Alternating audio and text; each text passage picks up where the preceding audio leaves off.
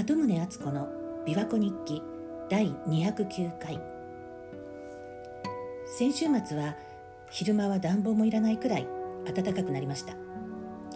今朝方は雨音と雷で一度目が覚めたんですけど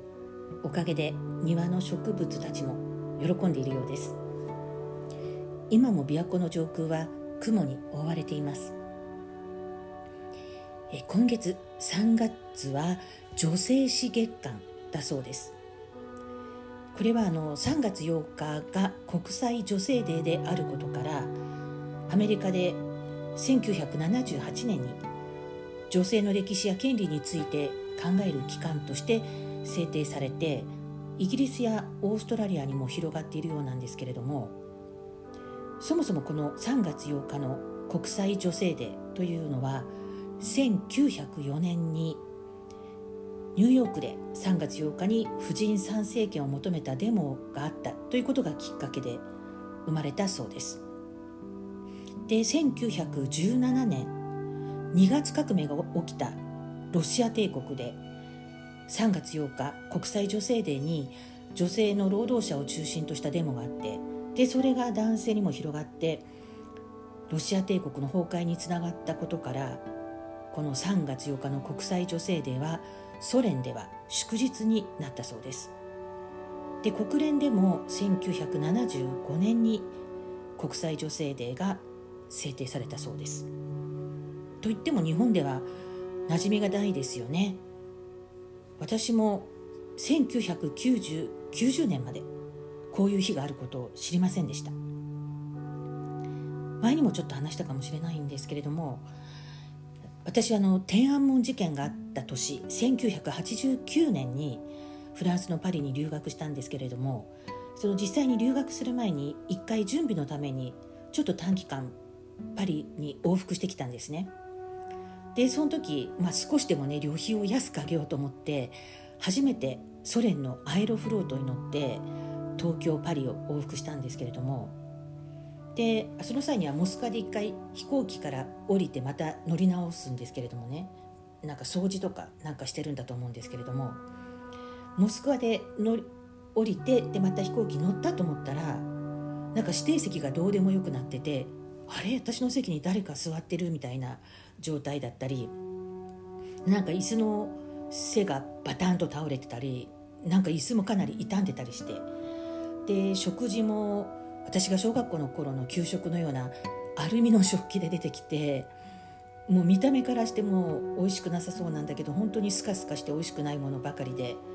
ただアイスクリームだけがすっごく美味しかったことを覚えてます。といってもその3年前がチェルノブイリの原発事故だったんですよね。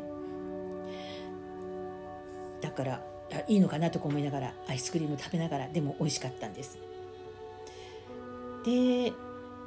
パリで用事を済ませて一回東京に帰る時そのパリから東京に帰る飛行機に乗り込んだらその時はなんか私の周りがもう熊みたいな屈強な男性ばっかりでその男性グループの中に私がポツンと座ってて何なんだこれはっていう 窮屈な思いをしてたんですけれども、まあ、たまたま隣に座ってる男性はその中でも小柄な人ででしかもすごいフレンドリーで片言の英語でいろいろ話しかけてきてで東京に住んでるって答えると東京では給料はいくらぐらいもらえるのかみたいな経済事情みたいみたいなことを興味津々でもいろいろ聞いてきたんです。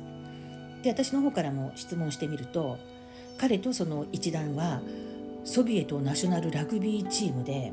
でフランスに遠征してで今帰国するとこなんだっていう話でした。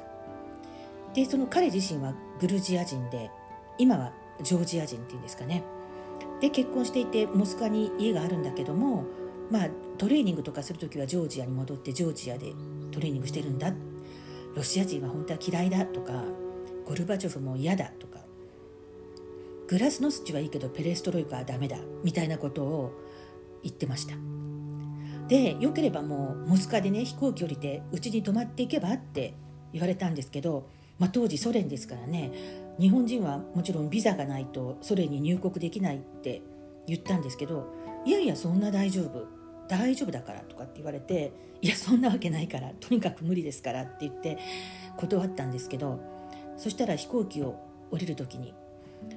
キャビアの瓶詰めをプレゼントしてくれました。でそれから彼はなんかすごい大量のタバコあの丸ボロのねをいっぱい買ってでそれを抱えて降りていったんですけどもこれは空港の職員とかに配って回るんだみたいなことを言ってました。であの名刺を求められた求められたのでその時はもう留学するからすぐ辞める会社だしと思って会社の名刺を渡して別れたんですけどそれからしばらくしても私がパリに渡った後東京のね職場の人から連絡が来たんです。あのね鳩宗さん宛てにモスクワから連絡があったんでパリの連絡先教えましたよっていうふうに言われてえ？モスクワってああのジョージアの人かと思ってたら案の定それからしばらくして手紙が来たんですね。で1989年のことですからソ連崩壊は1991年ですけれども、まあ、当時すでに国を出ようとしている人は多かった。たんでしょうね。その手紙の中で、まあ、彼はナショナルチームの選手なので海外に渡航することは可能だったみたいなんですけど自分の親戚がフランスに渡航できるように招待状を書いてくれないかっていうお願いの手紙だったんです、まあ、当時のソ連の人は海外に行く時はその国の人からの招待状がないと渡航申請ができなかったみたいなんですね。で私が日本にいたんだったら助けてあげたかったんですけれども、まあ、当時の私は外国人としてフランスに滞在していてしかも収入もない留学生ですから何の保証もできないしちょっとそれは無理っていうことで断りました。でその後に一度その彼から国際電話もかかってきたんですけどまあ英語が片言なのでなかなか意思の疎通が大変だったんですけどでも私の説明を理解してくれたようでした、まあ、ただその電話はあのオペレーターの女性がつないでくれたんですけど時々会話の途中でパチッてなんか音がしたりその女性が入ってきたりとかなんかロシア語でなんかわーって言ってたりちょっと奇妙な電話でした。でそれからしばらくして今思うと1990年の3月だったんだと思うんですけれどもある朝早くに電話が鳴って目が覚めたんです。朝5時ぐらいだったかと思うんですけどそしたらあのこちらはフランステレコムですけれどもあなた宛にモスクワから電報が届いているので伝聞を読み上げますって。で私はロシア語がわからないんでアルファベットでとりあえず読み上げますって言われていやそう言われても私もロシア語わからないから意味ないんだけどと思いながら、まあ、聞き流して。で電報そのものは間もなくそちらに届きますからって言われて電話が切れたんですけどで本当にその電報自体がね届いたんですが電報を読んでももちろん意味がわからないんですよね。でも電報だから何か緊急の大切な用事かもしれないと思ってでああそういえばと思い立って近所にロシア語専門の書店があったのを思い出してそこに行ってで今この電報が来たんですけど意味がわからないので教えてもらえませんかって尋ねたんです。で年配の店主らしき方がもうすぐに伝聞を読んでくださってで「女性の日おめでとう」って書いてありますよって教えてくれたんです。えそれだけ？っていう。え女性の日って何？っていう感じであっけに取られたんですけれども。まあ、この電報のおかげで私は国際女性デーっていうのを知ることになりました。でその後後日ねそのジョージアの方から花の写真の綺麗なカードが送られてきました。その女性の日おめでとうって書いてあるカードだったんですけど、まあ、カードが間に合わないと思ったから電報送ってくれたんでしょうけどそんなに大切な日なんだとびっくりした記憶があります。でその翌年の末にソ連が崩壊してそのジョージア人の彼は今どうしているのかわからないんですけど独立したジョージアで暮らしているんでしょうかね。で今も日々テレビのニュースで胸が痛くなるような映像が流れてますがウクライナについて、まあ、ジョージアも長くロシアとの領土問題や紛争を抱えていますしで先週はジョコビッチ選手が子供時代にベオグラードで77日間の空爆を経験したっていう話をしましたがあの時はコソボ紛争を止めるためという理由で77日間空爆したのは NATO 軍なんですよねベオグラードの街を。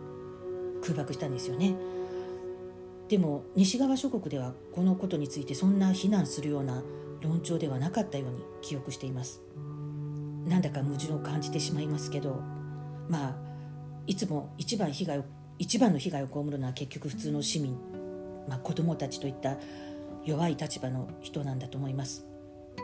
私には祈ることしかできないのかと無力感でいっぱいになりますけど希望を持って今の自分の状況に感謝して過ごしたいと思います鳩宗敦子でした。